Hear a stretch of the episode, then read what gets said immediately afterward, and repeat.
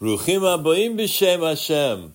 What a great schus it is that throughout the entire world, on virtually every continent, we are all united learning the Torah of the Heilige Zera Shimshon. Our shiur is given for a schus in a refuah shalema for Malka Freda Bas Rochel, Tinuk Ben Ruchama Brandel, Elishava Esther Bas Shifra Nechama, Sarah Bas Bina, Tinuk Ben Shira Yehudas. Also for any of the members of the IDF that may be in need of a refuah shalema, and for the hostages, Yehiratzon, that they be released immediately back home, safe and sound. Any of the hostages that may be in need of a refuah shalema, and also for Besuras Tavas, for Sarah Edel, Bas Elisheva Miriam. Our shiur begins.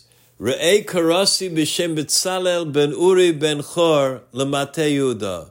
The Talmud in Brachos teaches us something that is very interesting.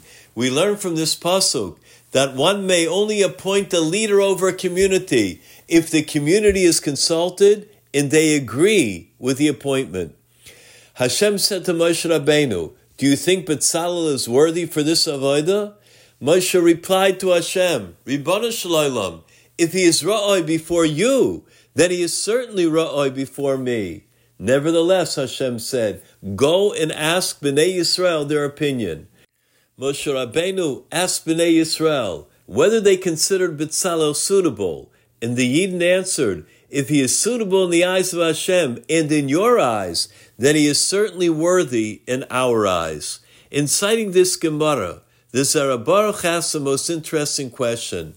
The Talmud tells us here that Hashem consulted with Bnei Yisrael before appointing Betzalel, in accordance with the halacha, that one shouldn't appoint a leader over the community unless there is advanced consultation and agreement. However, it doesn't explain why Hashem had to consult with Moshe Rabbeinu individually. Secondly, Betzalel was only 13 years old at this point. We could say that because Hashem was appointing such a young boy, it was respectful to consult with the klal.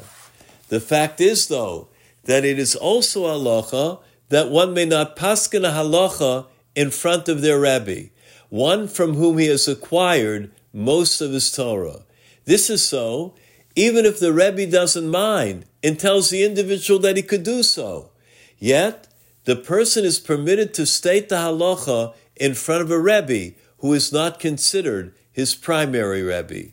With this in mind, we can understand why Hashem had to consult Moshe Rabbeinu and also to consult Bnei Yisrael before appointing Betzalel. Moshe Rabbeinu was the primary teacher of all of Klal Yisrael, meaning that Betzalel would be unable to issue any halachic rulings because he would be doing so in the presence of Moshe Rabbeinu. So Hashem told him, Re'ei karasi b'shem Betzalel, I will fill him with Ruach Elokim, with Chachma, Ubisfuna Ubidas. I have filled him with wisdom, insight, and knowledge, meaning that Hashem had imbued Betzalel with Chachmas HaTorah, and Moshe Rabbeinu would no longer be his primary Rebbe. Now Betzalel could fill the position and also Paskan Dalacha. Nevertheless, we see that Hashem also asked Moshe Rabbeinu for his askama. A number of years ago, I attended a huge bar mitzvah reception at which the great tzaddik and Rosh Yeshiva, Reb Simcha Wasserman, was also in attendance. Reb Simcha was my Rebbe.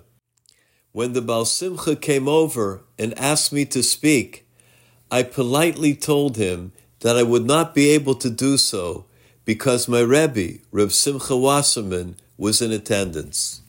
I could not speak in his presence. The Baal Simcha accepted my answer, and I thought that was the end of it.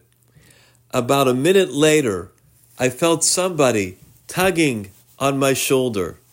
I looked up and was shocked to see that it was Reb Simcha himself.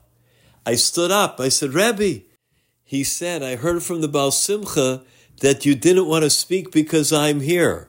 However, you should know if you will speak, I will have a lot of hana. Needless to say, without any further ado, I stood up and gave the drasha. Be'ezer Hashem Yisbarach, we will continue with our Shir Nazar Shimshon. I wish everyone may umka deliver b'suros tavas, yeshuas v'nechamos.